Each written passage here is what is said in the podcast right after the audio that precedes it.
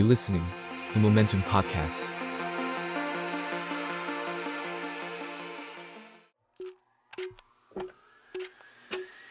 อ็น โอ ไอ อาร์ Area พื้นที่ของความขัดแย้งที่เราสามารถพูดคุยกันได้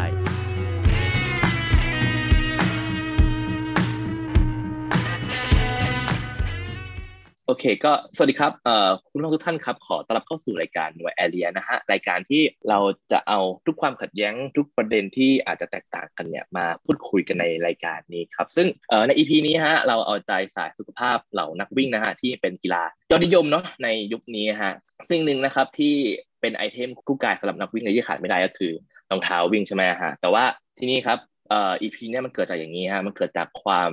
ใคร่สงสัยของผมเองฮะที่ผมรู้สึกว่าเฮ้ยจริงๆแล้วเนี่ยรองเท้าวิ่งเนี่ยมันมีความพิเศษมากกว่ารองเท้าธรรมดานะผมก็เลยลองเสิร์ชดูก็กลับมาพบว่าเออมันเป็นเรื่องจริงว่ะจริงๆแล้วรองเท้าวิ่งเนี่ยมันมีเทคโนโลยีมากมายเต็มไปหมดเลยที่เราแบบถ้าเกิดเราเป็นคนวงนอกเนี่ยเราจะไม่มีทางรู้เลยว่าโอ้มันมีสิ่งนี้ที่ช่วยซัพพอร์ตการวิ่งอ๋อมันมีสิ่งนี้ที่มาช่วยให้เอ่อประสิทธิภาพในการวิ่งเนี่ยเพิ่มสูงขึ้นไปอีกเนาะวันนี้ผมก็เลยหยิบแบรนด์รองเท้าวิ่งชื่อดังสองแบรนด์นะฮะมาพูดคุยกันว่าในแต่ละแบรนด์เนี่ยมันมีเทคโนโลยีพัฒนาไปไกลถึงไหนแล้วบ้างเพื่อที่จะเป็นการเปิดโลกให้กับนักวิ่งหน้าใหม่แล้วกันนะฮะสำหรับคนที่เพิ่งเข้ามาฟังจะได้รู้ว่าเฮ้ยการลงทุนกับรองเท้าวิ่งคู่นึงเนี่ยมันคุ้มค่ามากๆเลยนะก็จริงๆก็ก็เป็นแบรนด์ตามที่เห็นในตามเดียวกันเลยฮะก็คือแบรนด์เอ่อ Nike แล้วก็ Hoka One One นะฮะซึ่งก็เป็นแบรนด์ยอดนิยมในพศนี้เลยนะครับซึ่งวันนี้ผมก็ชวนผู้ที่มีความรู้และก็มีความชื่นชอบทั้งสองแบรนด์นะฮะโดยฝั่ง Nike นะครับผมก็เชิญทางคุณเอม Sneaker on Sight นะฮะสวัสดีครับคุณเอมสวัสดีครับเอมครับครับผมแล้วก็เอ่อฝั่ง Hoka One One นะฮะผมก็เชิญนะครับคุณโจอี้และก็คุณก้อยนะครับจากเพจสองคนสี่ขาเนาะครับมาร่วมพูดคุยครับผมสวัสดีครับสวัสดีค่ะก้อยค่ะสวัสดีครับโจอี้ครับผมโอเคครับก็ผมจริงๆแล้วเราอยากจะเริ่มจากการ introduce ให้คนที่เพิ่งมาฟังเนาะได้รู้จักทั้งสองแบรนด์หน่อยฮะว่าประวัติความเป็นมาเป็นยังไงเนาะโอเคว่าเอ่ออาจจะเริ่มจาก Nike ก่อนละกันด้วยความที่เป็นเป็นพี่ใหญ่เนาะอยู่ในวงการมานานแต่ว่าผมผมเชื่อว่าจริงๆแล้วอ่ะครับ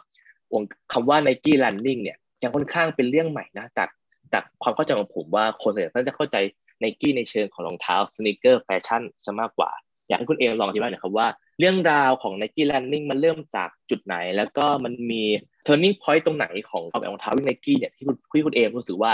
มันเป็นจุดน่าสนใจแล้วควรจะพูดถึงบ้างครับผมอืมโอเคครับเอ่อถ้าเรื่องของ Nike เนี่ยมันจะมีสตอรี่ที่เขาชอบเล่ากันน่ะเยอะมากเพราะ Nike เค้า Nike เค้าขายของเก่งเนาะอะไรนิดหน่อย เขาก็เก็บมาเล่าแต่ว่าผมเล่าเล่าคร่าวๆนิดเดียวละกันว่า Nike มันเกิดจากมันเกิดจากนักกีฬาวิ่งเลยครับ สองสาม คนเนี่ยมารวมกันเอ่อบิล บาวเวลแมนฟิลไนท์แล้วก็เอ่อหรือแม้กระทั่งทิงเกอร์แฮตฟิลด์เองเนี่ยสามคนเนี้ยเป็นนักกีฬาเป็นโค้ชอะไรประมาณเนี้ยอยู่อยู่อย่างเงี้ยแหละครับซึ่งเป็นเป็นนักวิ่งกันทั้งหมดเลยทีนี้ก่อนที่มันจะเกิดมาเป็นแบรนด์ Nike เนี่ยเขาเปิดร้านรองเท้าก่อนชื่อว่า Blue Ribbon Sports อ่าหลังๆแล้วอาจจะเห็น Nike Collection ที่ชื่อเนี้ย Blue Ribbon Sports เนี่ยออกมาเยอะเพื่อเป็นการเอ่อรำลึกถึงต้นกำเนิดสักพักนึงเนี่ยเขาก็เริ่มเย็บรองเท้าขายให้กับนักกีฬาในด้วยเขาความที่เขาเป็นนักกีฬาเป็นโค้ชอะไรอยู่แล้วอะไรเงี้ยครับแล้วเขาก็มองว่าแบบเออมันเขาเขาทำได้แหละเขาทำแบรนด์ตัวเองได้แล้วก็เลยออกมาเปิดเป็นเป็น Nike แทนครับทีเนี้ยเอ่อ fast forward มากๆสกิปมากๆเลยนะมาถึงในยุคแบบยุคสักผมว่าสักเกือบสิบสิบปีให้หลังละกันสองพันสิบเป็นต้นไปเอางี้ดีกว่าเป็นช่วงที่ผมเพิ่งเริ่มต้นวิ่งพอดีเอ่อก่อนหน้านี้ผมไม่ใส่รองเท้าวิ่ง Nike เลยเพราะว่าผมรู้สึกว่าไม่มีอันไหนที่ที่ชนะใจไม่ได้บอกว่าไม่ดีนะครับไม่มีอันไหนที่ชนะใจเลยทุกอย่างดูเป็นของขายไปซะหมดอ่ะพอเราใช้เราลองจริงเราใช้จริงเรารู้สึกว่าเฮ้ยมันก็ไม่เห็นรู้สึกอะไรขนาดนั้นเลยนี่หว่าอะไรอย่างเงี้ยแต่ด้วยความที่ว่าเราอ่ะเอ่อชอบรองเท้า Nike มาตั้งแต่เป็นรองเท้าบาสซึ่ง Nike เขาจะเป็นพระเอกมาตลอดแหละไอ้นะเทคโนโลยีอันนั้นเขาชัดจริงๆพอเรามาที่กระโดดมาที่วงการวิ่งบ้างเรารู้สึกว่าไม่ได้รู้สึกอะไรขนาดนั้นอะไรเงี้ยแล้วก็แล้วก็เอ่อค่อนข้าง ไม่ไม่ค่อยได้ใช้ของเขาครับแต่สนใจนะคือดูตลอดแหละแล้วจนช่วงผมว่าสักประมาณห้าปีหลังห้าปีล่าสุดนี่แหละที่ Nike เหมือนกับทำให้มันรู้สึกว่ามันมีประสิทธิภาพจริงๆขีดเส้นไว้ตรงที่โปรเจกต์ Breaking ทู ของ Kipchoge รองเท้าซีรีส์ที่มีคาร์บอนอะไรเงี้ยมันทำให้เห็นว่าเออเทคโนโลยีของรองเท้าวิ่ง Nike มันเริ่มรู้สึกได้มากอย่างชัดเจนจริงๆอืมก็เอ่อโปรเจกต์ Breaking ทู ของ Kipchoge ก็คือเป็นโปรเจกต์ที่มาสร้างประวัติศาสตร์นะฮะที่กับการวิ่งมาราธอนที่ต่ำกว่าสองชั่วโมงใช่ไหมครับคุณเอมซึ่งซึ่งคิปโชเก้ก็เป็นร่วมร่วมมือกับทาง Nike เนาะแล้วก็สวมรองเท้าของ Nike ด้วยใช่ไหมฮะในการวิ่งครั้งนั้นใช่ครับเป็นเหมือนการเปิดตัวรองเท้าไปโดยไกลๆไปเลยอืมหลังจากนั้นก็คือ Nike ก็กลายเป็นเหมือนแบบถูกจับตาในฐานะรองเท้าวิ่งมากยิ่งขึ้นเนาะใช่ครับผมว่ามีก้าวกระโดดเยอะประมาณนึงเหมือนกันเขาดีอยู่แล้วนะครับแต่ว่าหลังจากตรงนั้นมันมันยิ่งขึ้นไปอีกอืมเอออยากรู้นิดนึงครับว่ามันมันมีจุดหรือว่า turning point เนี่ยที่ทำให้เขารู้สึกว่าเขาควรจะเอ่อพัฒนาอย่างก้าวกระโดดกับกับวงการวิ่งขนาดนี้ฮะมันเกิดจากอะไรคุณเอมพอจะแบบวิเคราะห์ได้ไหมครับผมอืมถ้า turning point เนี่ยผมว่า Nike พยายามหา turning point อยู่ตลอดเวลาสำหรับทุกๆวงการนะครับเห็นได้จาก innovation ถ้าย้อนย้อนไปเลยทุกๆห้าปีสิบปีเราจะเห็นว่าทุก innovation มันมีจุดประสงค์ในการสร้าง turning point ทุกอันเลยครับแล้วต่อให้เขาขึ้นไปพีคไปจนถึงเส้นทางนี้แล้วเนี่ยเขายังพยายามที่จะหักหักเพื่อไปหาเส้นทางใหม่ตลอดเวลาทีนี้ผมว่ามัน turning point จริงๆของจุดเนี้ยมันคือความคิดตั้งต้นของการเป็นคนแรกที่สร้างโปรเจกต์เนี่ยขึ้นมาอย่างจริงจังคือมันก็จะมีมิสคำที่นักวิ่งเขาพูดกันว่ามนุษย์คนไหนที่วิ่งในระยะสี่สิบสองกิโลเมตรในมาราธอนเนี่ยแล้วทำเวลาได้ต่ำกว่าสองชั่วโมงเนี่ยคนนั้นเนี่ยจะตาย ซึ่งเขาก็เอาอันเนี้ยมาทำจริงซึ่งก่อนหน้านี้เราเราจะ expect ได้ว่า Nike คงทำอะไรที่แบบกิมมิกกี้อ่ะน่าสนใจน่าน่าแต่ว่าไม่ได้อะไรขนาดนั้นอันนี้คือเขาทำจริงแล้วก็เขาทำเป็นแบบเป็นโปรเจกต์ใหญ่จริงๆเหมือนผมว่าบรรยากาศมันไม่ต่างกับการปล่อยกระสวยอวกาศเลยคือให้เห็นจริงๆว่ามันจะไปถึงไหนแล้วก็ถ้าเกิดว่าทำไม่ได้ก็คือหน้าแตกเบอร์ใหญ่มากเลยนะครับอันเนี้ยเป็นเป็น turning point จริงๆซึ่งซึ่งต้องบอกว่าคนหนึ่งที่ที่เอ่อที่เป็นบุคคลสำคัญเนี่ยคนที่อยู่เบื้องหลัง Breaking ทูเนี่ยเขาเคยก่อนหน้านี้เขาเคยทำให้ Nike ดังเนี่ยจากที่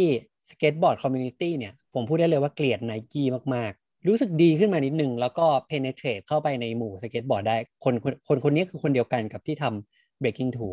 ใช่โอเคผมพูดอย่างนี้แล้วเห็นภาพชัดเจนเลยว่าเออมันเป็นความอยากจะสร้างประวัติศาสตร์ขึ้นมาเนาะในหลายๆรูปแบบใช่ไหมฮะโอเคทีนี้ผมอยากเอ่อสวิตช์มาทางฝั่งเอ่อ Hoka One One บ้างครับด้วยความที่เป็นแบรนด์น้องใหม่ในวงการเนาะฮะแต่ว่าความน่าสนใจก็คือเอ่อแบรนด์เนี่ยมันสามารถตีตลาดขึ้นมาจนสามารถเทียบกับรุ่นใหญ่ที่ผ่านมาได้จะก็สังเกตเห็นได้ว่าปัจจุบันนะฮะแบรนด์ Hoka ก็หลายๆคนก็ใส่ผมก็เห็นเป็นประจำเลยฮะตามตามเอ่อเวลาออกไปวิ่งข้างนอกอะไรเงี้ยครับอยากจะชวนคุยหน่อยว่าเฮ้ยจริงๆแล้วแบรนด์ Hoka เนี่ยประวัติความเป็นมามาจากยังไงฮะแล้วก็จุดไหนที่มันทำให้แบรนด์เนี่ยครับสามารถตีตลาดวงการวิ่งจนกลายเป็นเบอร์ต้นๆบนโลกได้ครับผมโจอี้มั้ยเดี๋ยวผมอาจจะขออนุญาตเป็นคนพูดนะครับก็อินโทรดิวก่อนแล้วกันนะครับก็ตัวแบรนด์ Hoka One One เนี่ยครับก็เป็นแบรนด์จะบอกว่าน้องใหม่แหละเพราะว่าเพิ่งก่อตั้งเมื่อปีสองพันเก้าก็สิบเอ็ด สิบสองปีแล้วเนาะโดยผู้ก่อตั้งเนี่ยเขาก็เป็นดีไซเนอร์ของทางแบรนด์อดีตดีไซเนอร์ของทางแบรนด์ Salomon ซึ่งเป็นแบรนด์ชื่อดังในวงการวิ่งเทรลและเทรคกิ้งอะครับแล้วก็คือตัวตัวดีไซเนอร์เขาก็วิ่งด้วยคือโดยอินสไพเรชันในการออกแบบมาจากแบบอยากจะดีไซน์รองเท้าให้มันวิ่งดาวน์ฮิลก็คือเวลาเราวิ่งเทรลครับก็จะมีวิ่งอัพฮิลก็คือวิ่งขึ้นเขากับดาวน์ฮิลก็คือวิ่งลงเขา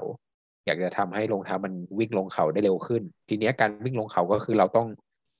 เรียกว่าอะไรใช้ความเร็วแล้วก็ทิ้งตัวลงไปสิ่งสำคัญที่น่าจะช่วยซัพพอร์ตก็คือพื้นรองเท้าที่หนาขึ้นก็เลยกลายเป็นคอนเซ็ปต์แบบ maximalist อะไรขึ้นมาครับทีนี้อันนี้อันนี้จะเป็นประวัติแต่ว่าถ้าถ้าที่เกี่ยวเนื่องกับตัวผมคือตัวผมเนี่ยเริ่มวิ่งมาน่าจะสัก เจ็ดแปด ปีแล้วครั้งแรกที่ผมเห็น Hoka เนี่ย เราก็จะรู้สึกแบบจะบอกว่าตกใจหรือบูลลี่เล็กๆก็ได้ว่าเฮ้ยรองเท้าวิ่งอะไรทำไมมันหนามากคือคือตอนนี้เราเห็นรองเท้าวิ่งหนาเราอาจจะไม่รู้สึกอะไรเพราะด้วยความที่ next next percent อะไรตอนนี้ก็เป็นพื้นหนาแล้วนะครับแต่ถ้าย้อนไปสัก เจ็ดแปด ปีก่อนเหมือนรองเท้าเลสซิ่งแบรนด์ต่างๆส่วนใหญ่จะทำออกมาเป็นแบบมินิมอลแทบจะทั้งนั้นเลยไม่ว่าจะเป็นแบบ เอ เอส ไอ ซี Mizuno Nike อะไรเหมือนเน้นเป็นแบบบางๆแต่เฮ้ยทำไม Hoka มันหนามันคือมันไม่ได้หนาแบบรองเท้าซัพพอร์ตของแบรนด์อื่นๆนะครับมันจะหนากว่านั้นไปอีกเหมือนแบบจะบอกว่าเป็นส้นตึกเลยก็ได้ทีนี้ด้วยความที่โอเคผมเริ่มมาวิ่งเทรลด้วยตอนนั้นรองเท้าตลาดวิ่งเทรลในประเทศไทยมันก็อาจจะมีไม่ได้เยอะมากแล้วก็จะเห็นโฮก้าอยู่ละแล้วก็เห็นค่อนข้างเยอะมากต้องยอมรับว่าเยอะมากจนเราได้ลองเราก็รู้สึกว่าเฮ้ยจริงๆรองเท้าที่มันหนาเนี่ยมันก็วิ่งได้ดีเพราะว่าต้องต้องบอกก่อนว่าตอนเราเห็นจากด้านนอกเราอาจจะคิดว่ารองเท้ามันใหญ่มันน่าจะหนักใช่ไหมครับแต่ความจริงแล้วน้ำหนักมันค่อนข้างค่อนข้างน้อยเลยคือมันจะเป็นแนวแบบหนานุ่มเหมือนแบบเหมือนฟองน้ำหรือเขาบอกว่าเหมือนเหยียบบนเมฆอะครับไอ้ที่เขาแบบคอนเซปต์ของเขานะตอนนั้นนะครับแล้วด้วยความที่โอเคเราอาจจะเริ่มได้ไปวิ่งเทรลหรือไปเที่ยวต่างประเทศละแวกนี้อย่างใกล้ๆฮ่องกงเนี่ยเราก็จะเห็นนักวิ่งว่าเฮ้ยเขาใส่รองเท้าแบรนด์นี้เยอะเหมือนกันเว้ยเราก็เลยรู้สึกแบบเฮ้ยมันก็น่าลองเหมือนกันด้วยอะไรอย่างเงี้ยมันเหมือนด้วยความที่ผมอาจจะคลุกคลีกับสังคมวิ่งเทรลมากกว่าถนนวิ่งโรดอะไรอย่างเงี้ยครับมันจะมีความเป็นแบบ culture นิดนึงว่าแบบเฮ้ยเราเห็นแบบนักกีฬาดังๆใส่โฮก้าเยอะมันก็อาจจะเป็นฟิลเดียวที่ไม่ต่างว่าเฮ้ยแบบ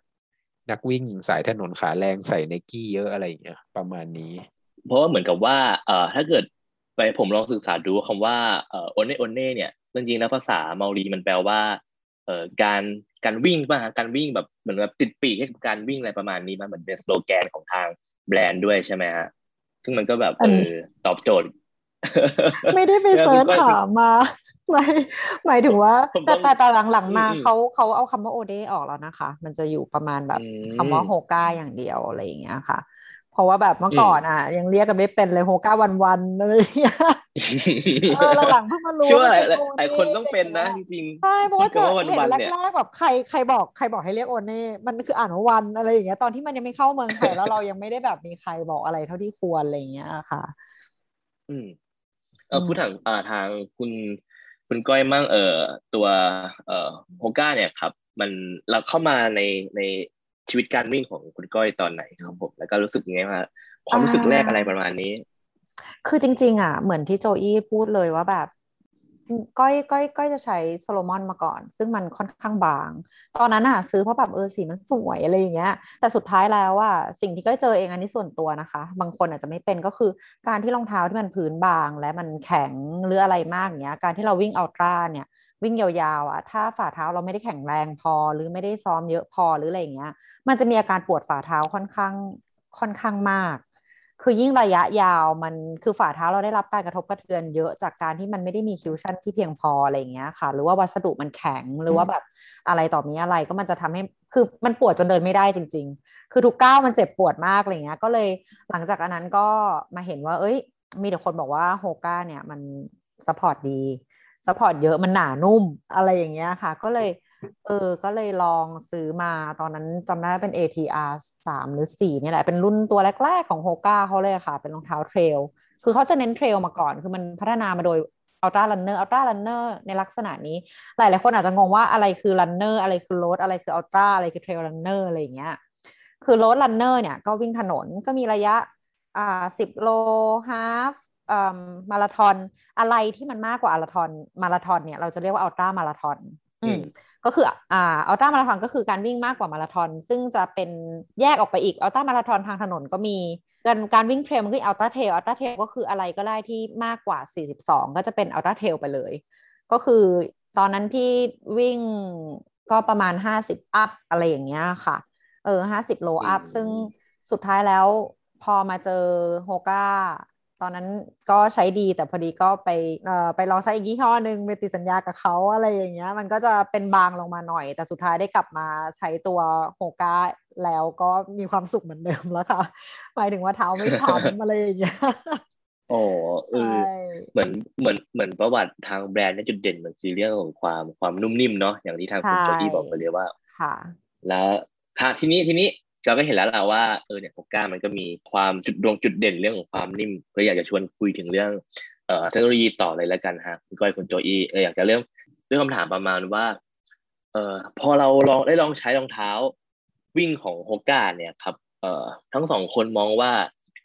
จุดเด่นสำคัญที่สุดของรองเท้าเนี่ยมันคืออะไรแล้วเดี๋ยวเดี๋ยวถ้าเกิดมันมีชื่อทางวิทยาศาสตร์การออกแบบว่ามันออกแบบโดยแบบไหนอะไรอย่างเงี้ยฮะพอได้ข้อมูลกับทางคนที่ฟังอยู่ว่าเฮ้ยคือคุณอยากใส่เอ่อรองเท้าโฮก้าเนี่ยไอ้จุดเนี้ยแหละมันจะเป็นสิ่งที่จะมามัดใจให้คุณยอมจ่ายตังค์ซื้อรองเท้าจากค่ายนี้ได้แน่นอนอ่ะตัวอีก่อนมั้ยหรือว่าก้อยเออผมก่อนก็ได้ก็อันนี้เราจะพูดในฐานะนักวิ่งแบบระดับ beginner ทั่วไปนะครับก็ผมว่าที่โฮก้าเนี่ยมันตีตลาดในไทยได้เนี่ยเพราะว่าด้วยอย่างเราทำเพจเนาะเวลามีคนมาถามแบบขอคำแนะนำรองเท้าวิ่งอ่ะเหมือนมันอาจจะกลายเป็นเมธเป็นความเชื่อว่าแบบทุกคนอยากได้รองเท้าที่ขอรองเท้าที่ซัพพอร์ตดีไม่หนักคือประโยคแรกที่ทุกคนถามเนี่ยซัพพอร์ตดีไม่หนักคือคนที่จะถามหารองเท้าเด้งซิ่งเนี่ยมันก็จะเป็นอีกกลุ่มต้องยอมรับว่าเป็นชนกลุ่มน้อยกว่าก็คือเหล่าขาแรงทั้งหลายอะไรอย่างเงี้ยครับแล้วโดยโดยทั่วไปคนเราส่วนมากก็แบบเอออยากได้รองเท้าที่แบบซัพพอร์ตดีนุ่มใส่สบายมันก็เลยกลายเป็นหนึ่งแล้วว่าเราทางโฮก้าเนี่ยได้ฐานลูกค้าจากกลุ่มนี้ไปเบอร์แรกถัดมาหลังๆมานี้โฮก้าเขาก็เริ่มทำเกี่ยวกับจะใช้คำว่าสายซิ่งสายทำความเร็วแล้วกันครับก็จะมี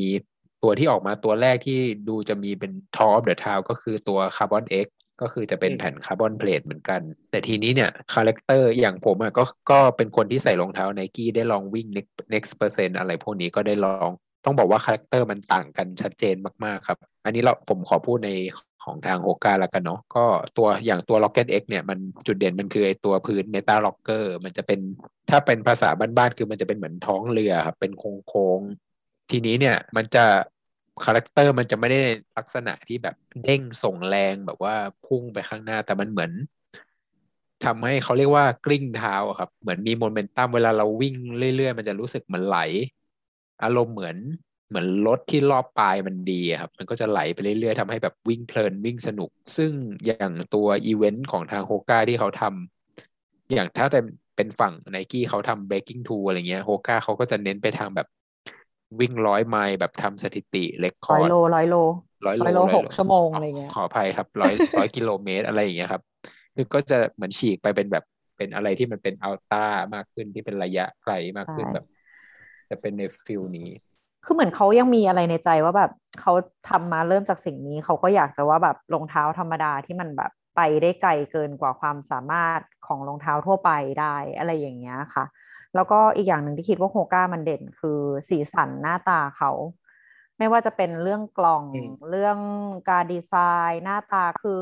ส่วนตัวก็รู้สึกว่ารองเท้าโฮก้าหลายๆอันเราดูแล้วเราจะได้ความสดชื่นนะคะเออได้รู้สึกว่าเป็นเด็กได้แบบเออมันต้องเด้งดึงแน่ๆเลยมันอวบมันหนามันแบบสีมันน่ารักอะไรอย่างเงี้ยแล้วคือการจับคู่สีเขาจะค่อนข้างดีส่วนอ่าอย่าง Nike อย่างเงี้ยก็รู้สึกว่ามันจะออกในแนวสไตล์แบบเท่ๆอ่ะ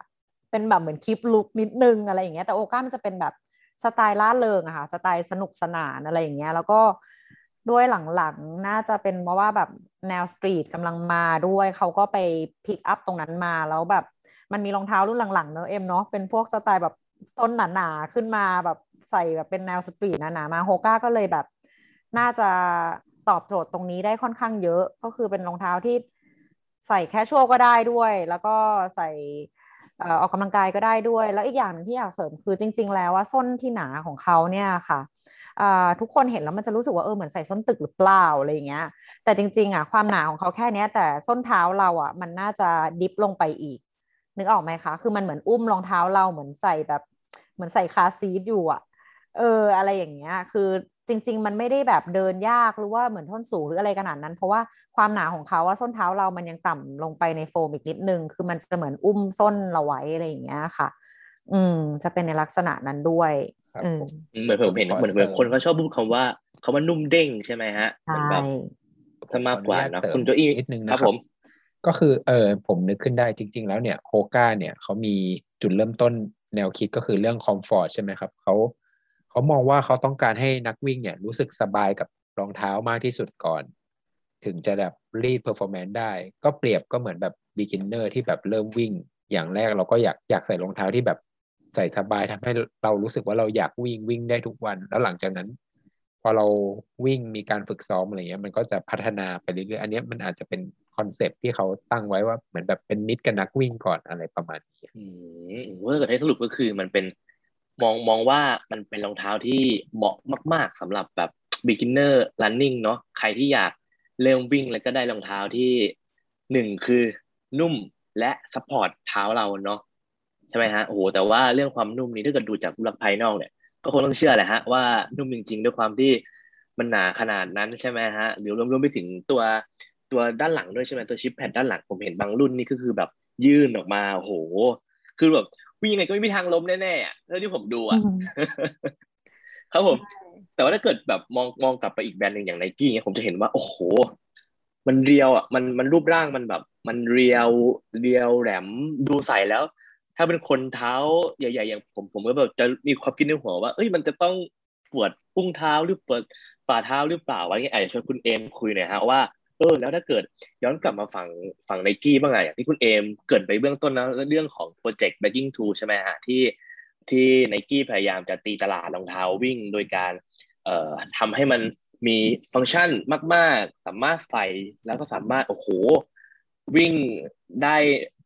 สี่สิบสองจุดหนึ่งเก้าห้า เนี่ยต่ำกว่าสองชั่วโมงซึ่งคนเคยบอกว่าถ้าเกิดวิ่งต่ำกว่านั้นมันจะตายแต่ว่า Nike สามารถทำได้อย่ามองว่าคุณเอมลองใส่แล้วหรือว่าเท่าที่คุกคลีกับ Nike มาเนี่ยฮะมองว่าจุดเด่นสำคัญกับของรองเท้าวิ่ง Nike เลยครับคืออะไรเอ่อผมว่าด้วย mindset ของ Nike เนี่ยเป็นมาตลอดเลยนะครับอันนี้ความคิดผมนะผมว่าเขาเน้นความเร็วอย่างเดียวเป็นอันดับหนึ่งในในเรื่องในเรื่องโจทย์ที่เขาจะตอบนะครับมันจะอยู่ในอันดับหนึ่งตลอดเป็นผลพวงเกิดคำพูดที่บ้านเราเนี่ยไม่ใช่แค่ช่วงนี้ตั้งนานแล้วครับพูดกันว่าหลายคนมักจะใส่ Nike ไม่ได้เพราะว่ามันบีบอันอันนี้เป็นคำพูดที่คลาสสิกมากซึ่งถ้าให้ผมแจงนะครับผมจะบอกว่าพูดแบบพูดแบบนี้มันไม่ถูกนะเพราะว่าในแบรนด์เองเนี่ยทุกแบรนด์เนี่ยมันจะมีรองเท้าหลายประเภทเออแต่ทำไมทำไมถึงเป็นอย่างนั้นเพราะว่าไม่ว่ารองเท้าวิ่งจะเป็นรองเท้าวิ่งประเภทไหนเนี่ยมันมักจะแถมความเร็วมาตลอดเลยแล้วรองเท้าที่ต้องการความเร็วเนี่ยครับหน้ามันจะเรียวเท่านั้นเลยมันก็เลยทำให้เกิดความแบบความคิดเนี่ยอยู่ตลอดเวลาผมก็เลยคิดว่าแนวคิดการออกแบบของ Nike เองที่เน้นความเร็วนะครับอย่างเมื่อกี้ก็บอกว่า Nike ก็จะมีรองเท้าหนาๆเนาะถ้าไม่นับพวกสนีกเกอร์เนาะอันนั้นมันจะออกแบบอีกแบบหนึ่งแต่ว่ารองเท้าวิ่ง Nike ที่หนานะครับเอาเอาแค่ช่วงแรกๆนะไม่ไม่นับสักสองปีที่ผ่านมาเป็นเรื่องของความเร็วหมดเลยอย่างเมื่อกี้เมื่อกี้โจอี้บอกว่าHokaเน้นเรื่องการลงเขาเรื่องสุดท้ายพื้นหนามันเอาไว้ตอบโจทย์เรื่องคุชชั่นนะครับเรื่องการรองรับแรงกระแทกครับแต่ Nike ไม่ได้คิดไม่ได้คิดเรื่องนั้นเป็นหลักนะ Nike เอาความหนามาใช้เพื่อเร่งสปีดโดยที่ไม่ใช่ความหนาอย่างเดียวมีคาร์บอนมีนู่นมีนี่อะไรบางทีมาช่วยอะไรเงี้ยความหนามันเป็นเพียงหนึ่งหนึ่งในอันนี้ใช่ก็อันอันนั้นคือคือสิ่งที่จนถึงทุกวันนี้ผมก็ยังมองเห็นมันเป็นอย่างนั้นอยู่นะว่าNike ไม่ว่าจะออกรองเท้าซ้อมจะอะไรก็แล้วแต่มันมันแถมความเร็วตลอดเลยไม่ไม่มีรองเท้าวิ่งช้าของ Nike ที่ผมนึกออกเลยนะครับที่อยู่ในระดับระดับช้านะครับอืมอืมโอ้ฟังดูเหมือนกับว่ามันมันค่อนข้างจะแตกต่างกันมากๆเลยเนาะสำหรับทั้งสองแบรนด์เนี่ยกับการพัฒนาเพื่อเพื่อให้มันนุ่มเด้งซัพพอร์ตสำหรับคนเริ่มต้นกับการไม่จะบอกว่าเอมมีนี่ไง Invincibleใช่หลังๆหลังๆใช่อ๋อเออถ้าช่วงแรกๆอ่ะไม่มีเลยเนาะไม่มีเลยใช่ครับค่ะขอโทษทีค่ะไม่เป็นไรใช่เพราะเพราะ Invincible เนี่ยทำให้เหมือนแบบมันมันก็ทวิสต์นิดนึงจากคือมันหนานุ่มและหนักนะใช่ใช่เป็นอย่างนั้นเป็นอย่างนั้นเลยแล้วก็ไม่ได้มีหลักการออกแบบที่เน้นความเร็วลองผมผมกับเอ่อก้อยได้เข้าเซสชั่นพิเศษของ Nike พร้อมกัน Invincibleผมผมพูดได้อย่างนี้ว่าผมเข้ามาเอ่อเซสชั่นของ Nike มาหลายครั้งครั้งนี้เป็นครั้งหนึ่งที่เขาหลีกเลี่ยงการพูดเรื่องความเร็วไม่พูดเลยนะครับสักนิดนึงเลยเพราะผมจดไปอยู่ว่าผมจะถามอะไรอะไรเงี้ยอืมอืมใช่ทีนี้ผมผมอยากผมอยากลองมันมาขยี้เรื่องของการการทำความเร็วของรองเท้า Nike ดูบ้างเนาะอย่างที่คุณเอพูดไปแล้วแหละว่า มันมีคำว่าคาร์บอนเนาะซึ่งถ้าเกิดเรามองไปที่ตลาดรองเท้าวิ่งตอนนี้คำว่าคาร์บอนเนี่ยมันจะมีอยู่ในแทบเกือบทุกแบรนด์เลยเนาะที่เอาคาร์บอนเนี่ยมามาใช้กับรองเท้าวิ่งแต่ว่าถ้าเกิดเท่าที่ผมทราบคือ Nike ก็จะเป็นคนแรกที่เริ่มใช่ไหมฮะอยากอยากอยากให้คุณเอมลองเอ่อเล่าหน่อยฮะว่าว่าจุดเริ่มต้นของคาร์บอนเนี่ยมันเริ่มมาจากยังไงแล้วเอ่อความพิเศษของคาร์บอนอ่ะมันคืออะไรทำไมคาร์บอนมันถึงทำให้รองเท้าวิ่งเวลาคนที่สวมใส่แล้วมันสามารถเพิ่มความเร็วได้ลองอธิบายฟังก์ชันของตรงนี้ให้ฟังหน่อยฮะโอเคครับจริงๆรองเท้าคาร์บอนเนี่ยมันมันมีมานานมากแหละรองเท้าวิ่งนะครับเอ่อยกตัวอย่างReebok Pump ที่ทุกคนชอบใส่นั่นคือรองเท้าวิ่งคาร์บอนแต่ว่ามันไม่ได้เป็นหลักการเดียวกันแล้วก็คาร์บอนไฟเบอร์เนี่ยมันมักจะเป็นแมททีเรียลที่ใส่เข้ามาแล้วมันทำให้รู้สึกว่าแบบว้าวนิดนึงอ่ะเหมือนแบบเฮ้ยอยู่มาใช้แมททีเรียลแบบนี้กับรองเท้าทำไมวะอะไรเงี้ยที่มันอยู่ในเครื่องจักรอะไรพวกนั้นไปใช่ไหมครับเอ่อมันไม่ค่อย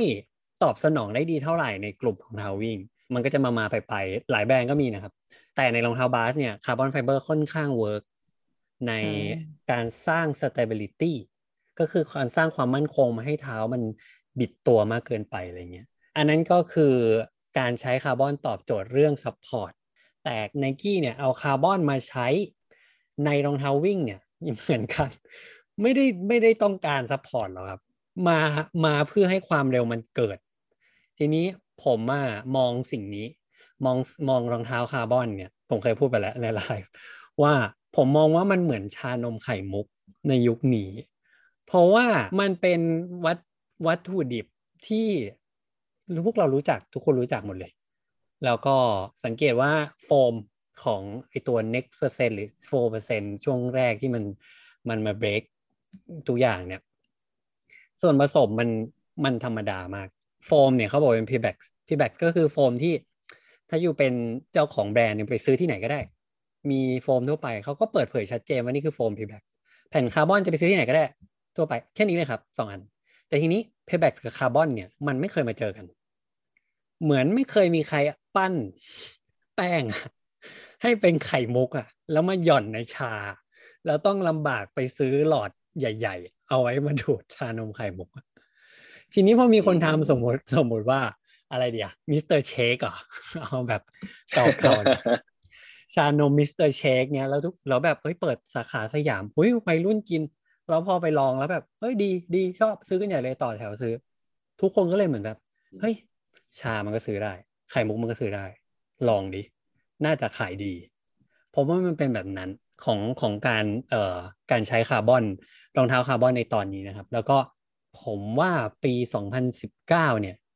เราเห็นแพทเทิร์นเดียวกันหมดเลยไม่มีใครทำอะไรต่างเลยจนกระทั่งปีสองพันยี่สิบ ยี่สิบเอ็ดเนี่ยมันเริ่มมีคนแบบใส่อะไรเข้ามาเพื่อให้เกิดความต่างทีนี้เอ่อความเร็วที่มันเกิดจากแผ่นคาร์บอนเนี่ยต้องผมพูดได้อย่างนี้ว่าคาร์บอนเป็นส่วนประกอบเฉยๆมันเป็นเหมือนแบบถ้ามีคาร์บอนเฉยๆแต่อย่างอื่นมาไม่ครบเนี่ยผมว่ามันไม่เกิดคาร์บอนมันมีหน้าที่ของเอ่อลองนึกภาพว่าในพื้นรองเท้าเราครับมีซ่อมอยู่อันหนึ่งนึกภาพซ่อมดูไอ้ไอ้สามแง่งอ่ะอยู่ตรงใต้ปลายเท้าอ่ะสามสี่แง่งอ่ะด้ามจับอยู่ข้างหลังซ่อมเนี่ยด้ามจับมันจะตรงใช่ป่ะครับแต่พอเจอกับไอ้ตัวที่จิ้มเนี่ยตรงทิปมันเนี่ยมันจะโค้งลงไปนั่นคือรูปแบบของคาร์บอนเหมือนแบบนั้นเลยครับเมื่อไหร่ที่เราลงแรงไปที่เราเอาซ่อมวางที่ที่โต๊ะครับแล้วนิ้วกดตรงไอ้แง่งแง่งมันอ่ะแหลมแหลมข้างหลังมันจะกระดกเนื้อไปครับเมื่อไหร่ที่นักวิ่งความเร็วเนี่ยเขาแตะเท้าด้วยปลายเท้าซึ่งนั่นคือท่าวิ่งทำความเร็วอยู่แล้วมันจะยิ่งดีดส้นข้างหลังขึ้นมาทีนี้อันนั้นผมว่ามันเป็นหลักการมากกว่าว่าเฮ้ย Nike เริ่มเห็นว่ามันเหมือนมีอะไรบางอย่างเป็นไม้กระดกอะซึ่งช่วยนักวิ่งยกขาช่วยช่วยควงขาได้วัสดุที่จะแข็งที่สุดแต่ยังคงความเบาได้อยู่ในตอนนี้ก็คือคาร์บอนไฟเบอร์เพราะว่าพลาสติกเนี่ยไนลอนอ่ะอย่างรุ่นต่ำๆ Zoom Fly อะไรเงี้ยไนลอนเนี่ยมันแข็งก็จริงมันอ่อนกว่ามันแข็งไม่เท่าแต่มันเบาเหล็กเนี่ยแข็งกว่าคาร์บอนอีกแข็งกว่าพลาสติกแต่หนักมากสิ่งที่อยู่ตรงกลางคือคือคาร์บอนเหมือนเหมือนจักรยานเนาะนั่นแหละนั่นนั่นก็คือส่วนประกอบนึงแต่ถามว่าจริงๆแล้วเนี่ยมันจะมีอยู่ช่วงนึงที่มีดราม่าเนาะว่าเขาอยากแบนรองเท้าคู่เนี้ยสุดท้ายเขาออกกฎมากฎที่ทุกทั้งโลกรอคอยว่าแบบ World Athletics จะจะเขียนกฎว่าอะไรเพื่อไม่ให้ปีศาจตัวเนี้ยมันพยองเกินไปปรากฏว่าเขียนกฎเรื่องความสูงครับ ไม่ได้เขียนว่าห้ามใช้คาร์บอนทั้งๆที่นั่นคือประเด็นที่เขาเถียงกันว่าแบบไอ้รองเท้าคาร์บอนนี่มันโกงเขียนเรื่องความสูงซึ่งจากจากประสบการณ์ของผมนะประมาณสักสอง สองปีสามปีที่ผ่านมาที่ผมได้ลองคาร์บอนของหลายแบรนด์มันมีหลายแบรนด์เนี่ยผมเห็นด้วยว่าหัวใจสำคัญที่สุดของการของความเร็วที่มันเกิดจากรองเท้าคาร์บอนเนี่ยคือความสูงจริงๆเพราะฉะนั้นเอ่อมันมันมีส่วนประกอบหลายอย่างของรองเท้าคาร์บอนเนี่ยครับที่ทำให้มันเป็นรองเท้าสปีดจริงแต่ว่าเขาเลือกที่จะใช้สมการชานมไข่มุกอะถ้าวันนึงมีคนบอกว่าชาเขียว คือแบบผิดเปลี่ยนศาสตร์ไปแล้วแล้วมันเวิร์กแล้วทุกคนเลิกต่อคิวละหน้าร้านชานมไข่มุกกระโดดไปกินชาเขียวเงี้ยผมว่าเปลี่ยนหมดเลยคาร์บงคาร์บอนอะไรเงี้ยอาจจะหลุดปลิวไปหมดเลยก็จะเป็นเป็นเรื่องนั้นแทนโอ้โหพอฟังแล้วก็จริงๆก็เป็นดูเป็นวาระยิ่งใหญ่ของวงการรองเท้าวิ่งเหมือนกันนะกับการที่มีที่คุณเอฟใช้คำว่าปีศาจร้ายเลยเนาะกับคาร์บอนคำว่าโอเคเดี๋ยวเดี๋ยวเรื่องนี้ผมว่าเดี๋ยวเราจะได้คุยกันในคำถามต่อไปเนาะแต่ว่าเนี่ยพอเราพูดกันมาประมาณนึงแล้วเราพอเห็นความแตกต่างของรองเท้าทั้งสองแบรนด์แล้วซึ่งมันก็ไม่เห็นเลยว่าคำว่ารองเท้าวิ่งเนี่ยมันมีฟังก์ชันที่หลากหลายมากเนาะทั้งการทำความเร็วการเป็นรองเท้าที่ซัพพอร์ตเท้าหรือว่าการเป็นรองเท้าที่นุ่มเด้งตามสไตล์ของการที่นี่ผมอยากคำถามคำถามแบบหนึ่งศูนย์หนึ่งบ้างอะฮะว่าไอ้คำว่ารองเท้าวิ่งที่ดีอะฮะในในความคิดของแต่ละคนนะครับว่าเรามองว่ารองเท้าวิ่งที่ดีสักคู่หนึ่งที่มันเหมาะกับเท้าเราเนี่ยมันควรจะเป็นรองเท้าวิ่งแบบไหนมีลักษณะแบบไหนมีการออกแบบแบบไหนอะไรอย่างเงี้ยฮะอาจจะไม่ใช่อาจจะเป็นการพูดแบบเอ่อค่อนข้างจะทั่วไปก็ได้ครับไม่ต้องเจาะลึกไปทางแบรนด์โฮก้าหรือ Nike ก็ได้แต่แค่อยากได้ความเห็นของทั้งสามท่านเนาะว่าเป็นประมาณไหนอาจจะเริ่มจากคุณโจอี้ก็ได้ครับผมก็คือรองเท้าวิ่งที่ดีในในมุมมองผมคือรองเท้าที่เหมาะกับจริตเหมาะกับคาแรคเตอร์หรือที่เราวิ่งกันนะครับยกตัวอย่างง่ายๆคือโอเคถ้าเราเป็นคนเริ่มวิ่งใหม่ๆเนาะเราก็อาจจะมองหารองเท้าที่ซัพพอร์ตดีก่อนอย่างที่ว่าแต่อย่างตัวผมที่วิ่งมาก็เจ็ดแปดปีแล้วก็อย่างตัวผมเนี่ยจะถนัดใช้รองเท้าวิ่งที่แบบเรซซิ่งค่อนข้างเรซซิ่งประมาณหนึ่งเพราะว่าเราเราพอเราไปใส่รองเท้าที่หนานุ่มมากๆเราก็จะรู้สึกว่ามันยวบคือแบบเหมือนเราใส่แรงไปร้อยหนึ่งเราได้กลับคืนมาเจ็ดสิบอีกสามสิบมันคือไปช่วยซัพพอร์ตเราเนี่ยครับคือรองเท้าเขาจริงๆเขาจะดีไซน์มามีแบบทุกๆย่านความเร็วแบบสำหรับใส่สบายใส่แบบกลางๆใส่เร็วซึ่งสมมุติรองเท้าสำหรับวิ่งเร็วมันก็จะมีข้อเสียเหมือนมันจะมีการบาลานซ์อ่ะข้อเสียก็จะอาจจะทำแบบซัพพอร์ตได้ไม่ดีพอหรืออะไรประมาณนี้มันก็จะเป็นเหมือนว่าสมมุติแบบขอขออนุญาตยกตัวอย่างอย่างสมมุติถ้ามีแบบเราเป็น beginner แล้วเราเห็นแบบเอ้ยคนแบบทำไมเดี๋ยวนี้รองเท้าคาร์บอนมันฮิตจังแล้วเราไปใส่เนี่ยเราอาจจะได้ผลลัพธ์ได้ไม่ดีเท่ากับพวกอีลิทหรือขาแรงที่เขาใส่เราจะรู้สึกว่าทำไมรองเท้าคู่นี้มันใส่วิ่งแล้วมันแบบเหมือนไม้กระดานเลยทำไมมันดังแป๊ะแป๊ะแป๊ะอันนี้ผมอาจจะเสริมจากที่พี่พี่เอมพูดนิดนึงไอตัวคาร์แผ่นคาร์บอนเนี่ยจริงๆมันคือหลักการคือสปริงครับเหมือนสปริงการที่พวกแบบนักวิ่งขาแรงวิ่งแล้วเขาได้ผลจากรองเท้าเนี่ยคือเขาเวลาเขาออกแรงขามันออกแรงไปเยอะก็คือความเร็วนั่นแหละครับมันจะทำให้เหมือนมี reaction กลับมาได้ดีแต่ในทางกลับกันสมมติว่าถ้าเราเป็น beginner เริ่มวิ่งแบบเพจเจ็ดเพจแปดเหมือนแบบเป็น jogging อ่ะเหมือนแรงที่เราส่งไปมันไม่ทันทำให้แผ่นคาร์บอนมัน react กลับมาครับมันก็จะกลายเป็นเหมือนเราวิ่งบนไม้กระดานอะไรไปเลยมันจะเป็นอีก feeling นึงเลยซึ่งอย่างที่ผมบอกก็คือเราต้องเลือกรองเท้าที่เหมาะกับคาแรคเตอร์ตัวเองคือถ้าถ้าอยู่ในวงการเนี่ยจะเห็นเยอะมากว่าคนที่ซื้อรองเท้าแบบเพราะแฟชั่นแล้วแบบเอามาลองครั้งสองครั้งแล้วก็ขายหรือว่าเปลี่ยนนะครับสุดท้ายเหมือนเราก็ต้องตามหาให้เจอว่าเราถนัดแบบไหนอย่างตัวผมอ่ะก็ใช้อยู่ไม่กี่รุ่นหรอกครับต่อให้มีแบบได้ลองเป็นสิบสิบรุ่นมันก็จะมีไอ้ที่เราถูกจริตเราอยู่ไม่กี่คู่ครับอย่างของคุณโจอี้นี่รองเท้าคู่ไหนที่มองว่าเป็นเหมือนแบบม้าคู่ใจของเราเลยฮะที่รู้สึกว่าเป็นคู่โปรดอะไรอย่างงี้อ๋ออย่างผมก็จะซ้อมซ้อมกีฬาหลากหลายเรียกว่าซ้อมเป็นกิจลักษณะก็จะมีทั้งซ้อมแบบวันซ้อมเบาซ้อมยาวซ้อมเร็วก็อาจจะมียึดไว้สามคู่คือผมไม่ได้ใช้แค่โฮก้าอย่างเดียวแต่ถ้าถ้าพูดถึงโฮก้าอย่างถ้าวันวิ่งไกลผมก็อาจจะเลือก Carbon X อย่างที่บอกว่า Meta Locker มันทำให้เราวิ่งสนุกหรือวันซ้อมเร็วก็อาจจะมีเป็นตัว Rocket X ก็คือมีคาร์บอนเหมือนกันแต่คาแรคเตอร์ของพื้นก็จะต่างกันคือผมก็จะใช้อยู่ประมาณสองอันนี้หรือเอาจริงๆผมก็ใช้มีใช้ Nike ด้วยนะครับอย่างตัว Next Percent ผมก็ใช้ในวันที่แบบ ซ้อมอินเทอร์วัลลงคอร์อะไรอย่างนี้แต่ผมก็จะไม่อย่างส่วนตัวผมก็จะไม่ค่อยใช้ตัว Nike บ่อยเพราะว่ารู้สึกว่าหนึ่งมันมันเรียกว่าอะไรจะบอกว่ามันโกงอันนี้เป็นเป็นเป็นความรู้สึกส่วนตัวก็แบบแอบโกงนิดๆรู้สึกว่าเวลาเราซ้อมเราอยากพัฒนากล้ามเนื้อแล้วแบบค่อยไปค่อยไปแบบให้มันได้สมมุติถ้าไปแข่งค่อยไปใส่ก็ได้อะไรอย่างเงี้ยครับเราจะได้ได้ผลของการซ้อมมากขึ้นประมาณนี้ครับอืมอืมโอเคคุณโจอี้ก็เหมือนแบบเป็นฝั่งของขาแรงนะฮะที่รองเท้าที่จะเน้นรองเท้าที่แบบเหมาะการวิ่งเร็วเป็นพิเศษเนาะทีนี้อย่างอย่างไรเอ่อความเป็นฝั่งคุณก้อยบ้างครับผมคุณก้อยเอ่อรองเท้าแบบไหนที่รู้สึกว่าโอ้โหมันเหมาะกับเราแล้วเราใส่วิ่งแล้วรู้สึกว่านี่แหละรองเท้าที่ฉันคู่ควรจริงๆเลยอะไรประมาณนี้ฮะคือจริงๆก้อยว่ามันพูดยากมากๆเลยนะอย่างที่โจอี้พูดอ่ะถูกแล้วค่ะว่าแบบมันมันแล้วแต่คนจริงๆแต่ว่าคือก้อยเองเป็นคนที่เริ่มจากหน้าตารองเท้าเออฉันมีชุดสีนี้นะแต่รองเท้านี้ฉันก็จะลองอันนี้แต่ว่าก้อยว่าพอยต์สำคัญของมันคือจริงๆมันไม่ได้เป็นที่รองเท้าแต่มันเป็นที่ว่าเราใช้เวลาคลุกคลีเรียนรู้กับคู่ที่เราเลือกได้มันมากแค่ไหนมากกว่านึกออกไหมคะไม่จริงๆมันถ้าเราจะจะโดดไปใช้คาร์บอนหรืออะไรจริงๆก็เหมือนที่โจอีพูดว่าเราอาจจะต้องรู้ว่าเราจะใช้ความสามารถของรองเท้าคู่นี้ได้ถึงระดับไหนแต่ถ้ามันเป็นรองเท้าทั่วไปหรือว่าอ่ะโอเคคิดว่าอ่ะเริ่มวิ่งอยากได้รองเท้าประมาณนี้อยากได้ซัพพอร์ตมาก่อนเพราะว่าอ่ะกลัวเจ็บเข่าหรืออะไรก็แล้วแต่ซึ่งจริงๆเจ็บเข่าเนี่ยมันมาจากการที่กล้ามเนื้อรอบหัวเข่ามันไม่แข็งแรงมากกว่ามันไม่ใช่วิ่งแล้วมันมีปัญหาเรื่องเข่านะคะเออคือบางคนหลายๆคนเชื่อแบบนั้นแต่ว่าถ้าสมมุติว่าการที่มันมีคิวชั่นหน่อยกล้ามเนื้อเราอาจจะไม่แข็งแรงมันอาจจะทำให้อ่าการกระแทกมันน้อยลงหรืออะไรอย่างเงี้ยแต่ทั้งนี้ทั้งนั้นก็คิดว่าการเริ่มต้นที่ดีคือการเริ่มต้นจากการที่วิ่งน้อยแล้วก็วิ่งเท่าที่ตัวเองไหวก่อนแล้วค่อยๆพัฒนาไปเรื่อยๆก็คือตามการพัฒนาของกล้ามเนื้อของตัวเองอะค่ะเออฉะนั้นถ้ามันเป็นอย่างนั้นรองเท้าอะไรก็ไม่ทำให้คุณเจ็บได้แล้วแล้วแล้วณจุดจุดนึงที่เรารู้จักรองเท้าหลายๆคู่มากขึ้นต้องใช้เวลารันอินใช้เวลาอยู่กับมันมากขึ้นแล้วเราจะค่อยเจอว่าเราชอบแบบไหนจริงๆอะไรอย่างเงี้ยเออเพราะส่วนตัวก็ใช้มาเยอะจนสุดท้ายก็ก็ไม่ติดอยู่ที่ตอนนี้ใช้จริงๆก็มี Rocket X กับ Endorphin อะไรอย่างเงี้ยค่ะเออแต่ว่าถ้าวันสบายๆก็อาจจะเป็นพวกโฮกงโฮก้าที่มันซัพพอร์ตเยอะหน่อยไปอะไรอย่างเงี้ยอืมแต่ถ้าวันทำเวลาก็เหมือนที่โจอี้บอกว่าทำเวลาก็คือก็อยากได้คู่ที่มันช่วยให้มันพุ่งไปได้ด้วยอะไรอย่างเงี้ยค่ะแต่ว่าก็ว่ามันอยู่ที่การเรียนรู้มากกว่าซะเยอะว่าแบบเอาตัวเองเป็นหลักดีกว่าอย่าเอาตัวรองเท้ามาเพื่อเสริมอะไรให้ตัวเองเลยอืมอืมแต่จริงๆที่คุณก็พูดน่าสนใจนะฮะว่าว่าเรื่องของ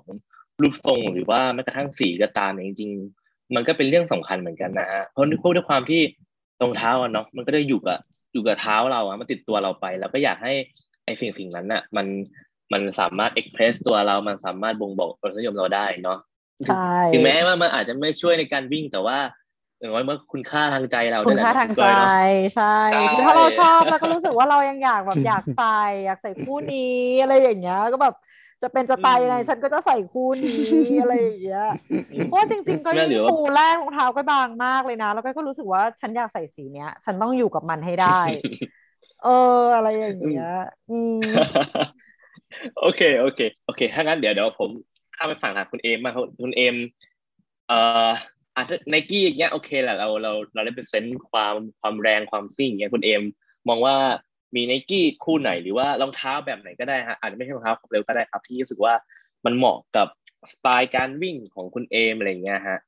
ถ้าถ้ามันเหมาะกับผมเนี่ยมันจะมีอยู่ณตอนนี้มันจะมีอยู่แค่ไม่กี่รุ่นก็คือ React Infinity หนึ่งแล้วก็Zoom X Invincible อีกหนึ่ง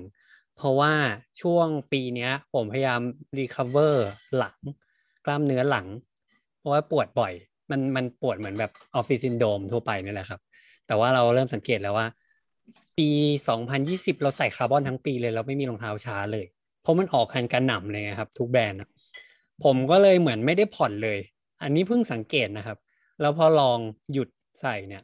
มันเวิร์กก็คือมันดีขึ้นอย่างอย่างเห็นได้ชัดอ่ะก็เลยนะตอนนี้จะเป็นจะเป็นสองรุ่นนี้เพราะฉะนั้นถ้าคนคนฟังอยู่อาจจะลองคิดตามว่าคนที่ไม่ได้ไม่ได้เน้นสปีดไม่ได้บอกว่าไม่ใช้นะครับไม่เน้นแล้วก็เน้นจบเน้นเก็บเก็บระยะทางอะไรเงี้ยเน้นให้สามารถยังวิ่งได้เรื่อยๆทุกๆวันอะไรเงี้ยก็จะเป็นสอง สองรุ่นนี้ครับอืมโอเคก็แต่ว่าน่าสนใจนะฮะที่พอพูดถึงว่ารองเท้าที่คุณเอมเอ่อใช้อยู่ช่วงนี้แล้วเข้าเข้าขาอย่างเงี้ยกลับไปรองเท้าฝั่งซัพพอร์ตของ Nike เนาะทั้งตัว React และตัว Invincible ไม่อยากจะชิปไปทางตัว Hoka บ้างเหรอฮะที่เขาเป็นเรือธงเรื่องเรื่องซัพพอร์ตอย่างนั้น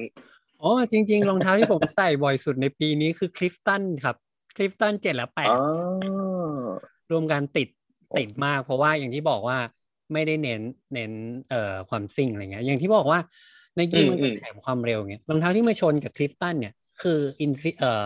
เอ่อ Infinity React แต่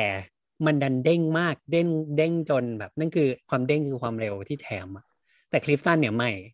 ไม่เหมือนไม่ดื้ออ่ะผมมองว่าความเด้งของ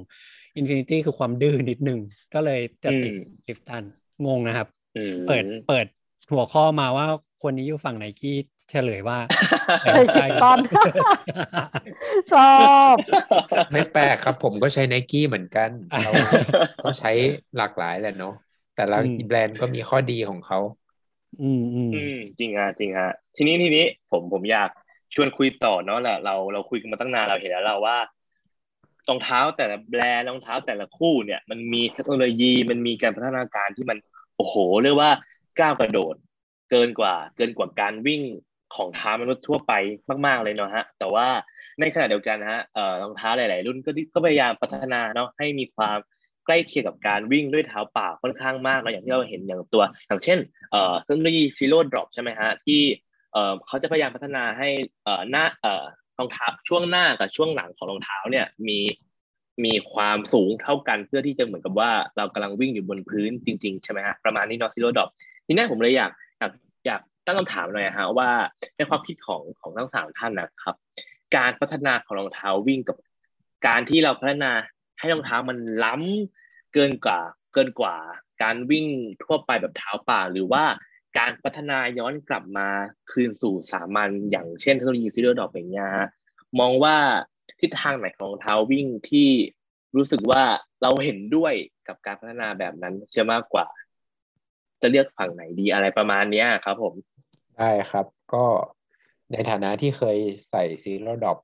สองถึงสาม ปีได้นะครับก็ส่วนตัวก็ชอบนะครับแต่ถามว่าต้องบอกว่าทุกๆคอนเซ็ปต์ซีโร่ดรอปแม็กซิมแม็กซิมอลลิสต์หรือมินิมอลอะไรมันมีข้อดีข้อเสียของมันซึ่งซึ่งสุดท้ายก็จะแมทช์กับตัวตัวบุคคลคือผมมองว่ามันกลายเป็นเรื่องปัจเจกหรือเป็นบางทีผมกลับมองว่าเป็นเรื่องรสนิยมเลยด้วยซ้ำแต่ถ้ามองให้แคบลงคือในประเทศไทยซีโร่ดรอปมันมา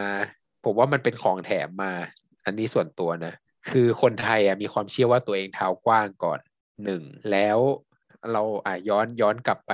หลายปีก่อนหน้านี้รองเท้าแบรนด์อื่นๆน่ะเขายังไม่ค่อยทำรองเท้าว่ามีตัวแบบ Y เข้ามาขายสมมติ Nike ก็จะมีแบบเดียวหน้าเท้าดีไม่มีหน้าเท้า ทู อี มาแต่ดันมีแบรนด์หนึ่งชื่อว่า Altra ซึ่งเขาทำ Zero Drop อันนี้เราพูดถึงแบรนด์อื่นแล้วเขาทำ Zero Drop แล้วก็เป็นรองเท้าหน้ากว้างแต่ผมเชื่อว่าคนที่ซื้อ Altra เนี่ยในไทยนะน่าจะซื้อจากการที่มันกว้างก่อนแล้วเขาค่อยไปฝึกวิ่งแบบ Zero Drop ซึ่งถามว่าการวิ่งแบบ Zero Drop กับแบบปกติเนี่ยต่างกันไหมผมบอกเลยว่าต่างกันพอสมควรแต่ทั้งนี้ทั้งนั้นเนี่ยมันก็อยู่ที่ว่าเราใช้เวลากับมันมากพอจนเราเรียนรู้เหมือนเราขี่จักรยานเสือหมอบหรือจักรยานเสือภูเขาอย่างเงี้ยครับมันก็จะแบบองศาการใช้กล้ามเนื้ออะไรมันก็จะถูกเปลี่ยนไปแต่โอเคถ้าเราเริ่มใช้ใช้ซีโร่ดรอปตั้งแต่แรกเราก็จะชินกับการใช้กล้ามเนื้อมัดนั้นๆเช่นน่องอะไรเงี้ยน่องเราก็จะพัฒนาตามซึ่งคนที่ใช้ตลอดคือคือเท่าที่ผมเห็นเนี่ยผมจะไม่ค่อยเห็นใครใช้ซีโร่ดรอปสลับกับใช้แบบปีดรอปสักเท่าไหร่เพราะว่ามันจะค่อนข้างแบบเฮ้ยเดี๋ยวกล้ามเนื้อเปลี่ยนไปเปลี่ยนมาอะไรเงี้ยมันก็เลยผมมองว่ามันเป็นจะบอกว่าเป็น culture หรือเป็นเป็นเรื่องปัจเจกก็ได้ครับอืมอืมนี่ว่าจริงๆมันเป็นเรื่องของอย่างที่คุณโจอี้บอกเลยว่าคือเรื่องรสนิยมแต่ว่าพี่คุณโจอี้พูดคำนึงน่าสนใจมากคือคำว่า minimal กับ maximal เนาะเออเห็นภาพชัดเจนเลยว่ารองเท้าทั้งสองแบบเนี้ยมันมีวิธีคิดในการสร้างแตกต่างกันเนาะนี่ผมอยากชิปมาทางฝั่งคุณคุณก้อยมั่งฮะว่าเอ่อคิดว่าเราควรเป็นเป็นทีมไหนดีฮะทีม maximal หรือทีม minimal ที่มันเหมาะกับตัวเราจะมากกว่าหรือว่าถ้าเกิดอยากถ้าเกิดในอนาคตอย่างเงี้ยฮะแบรนด์แต่ละแบรนด์มันถ้าเกิดเขาจะพัฒนารองเท้าต่อมองว่า ไปทิศทางไหนมันจะเหมาะคือเรื่องของเรื่องมากกว่า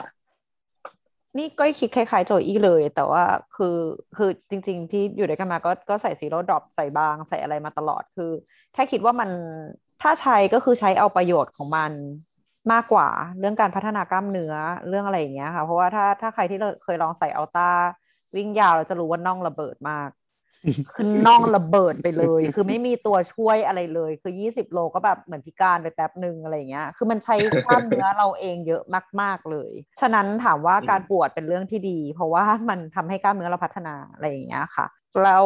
ในทางกลับกันถ้าสมมติว่าเป็นแบบตัวหนาสุดของ Nike Alphafly อะไรอย่างเงี้ยคือพวกเนี้ยมันมันความเร็วอย่างเดียวมันแบบมันอยู่ที่เราจะควงขาได้มากแค่ไหนหัวใจเราไปได้แค่ไหนแต่ว่ามันมันจะไม่ได้มองเรื่องการพัฒนาของกล้ามเนื้อพวกนี้ไปเลยอย่างเงี้ยค่ะฉะนั้นแบบก้อยคิดว่าถ้ามันจะเป็นสายไหนถ้าสมมติว่าเอาเซฟเซฟไปเลยไม่ได้คิดอะไรมากก้อยก้อยคิดว่ามันน่าจะเป็นสายที่มันมีการซัพพอร์ตที่ดีจะดีกว่า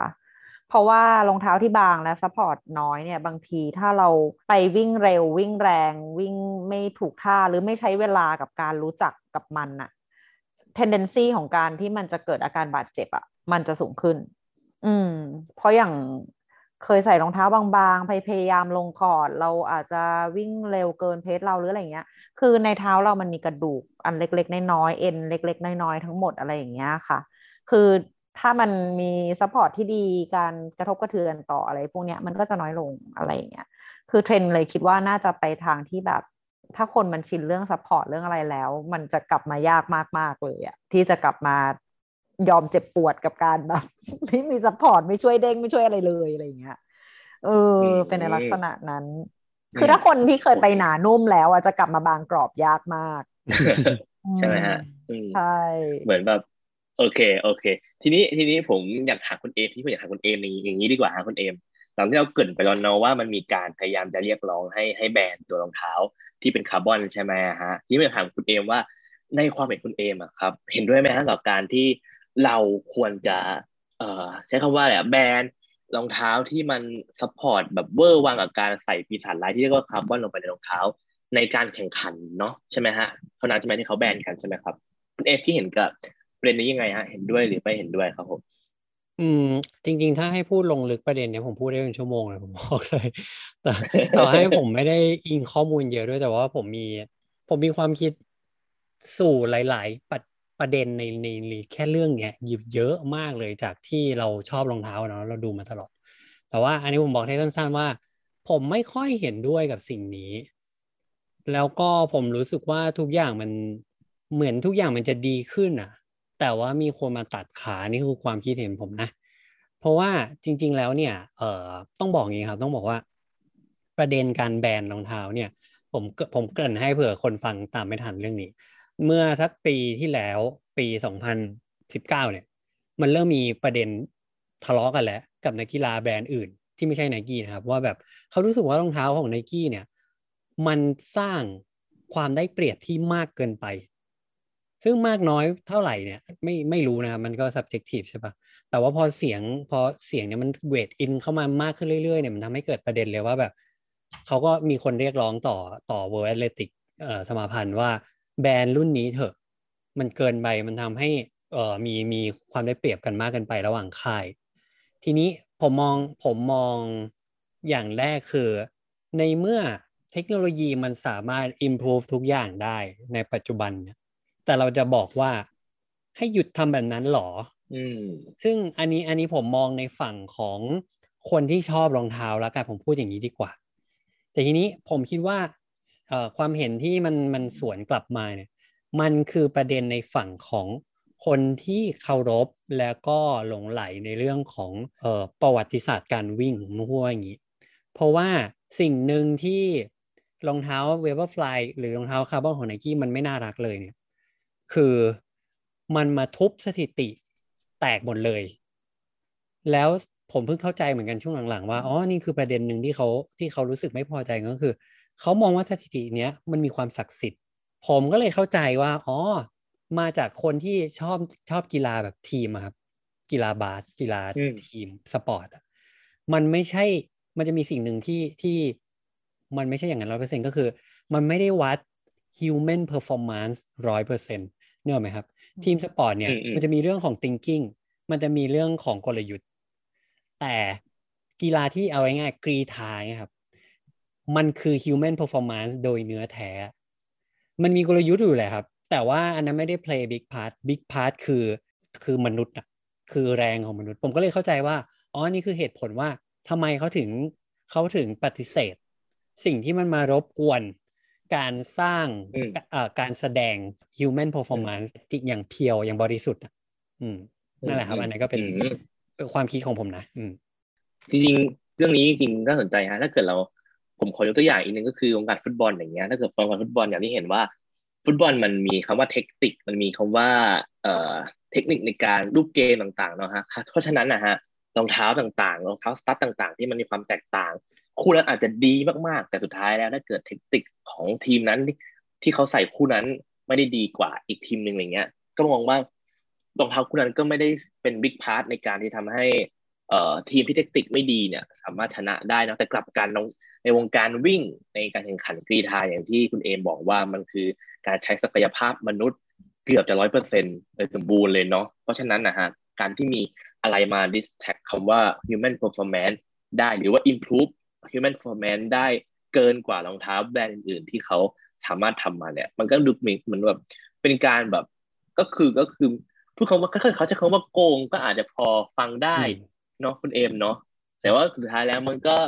ถ้าเกิดถ้าเกิดเรามองกลับมาหลุดออกมาจากคำว่าแข่งขันเนี่ยมาพูดถึงในแค่ของแค่นักวิ่งปกติทั่วไปอย่างพวกเราเนี่ยมันก็คือคำว่า subjective นั่นแหละนะฮะอย่างที่คุณโจอีบอกว่าใครใครใส่แบบ minimal zero drop หรือว่าแม้กระทั่งพื้นเปล่าก็ตามก็แล้วแต่ความชอบคุณหรือคุณจะไปสาย maximal โฟมหนานุ่มก็เป็นอีกทางเลือกนึงเนาะอยู่ที่ว่า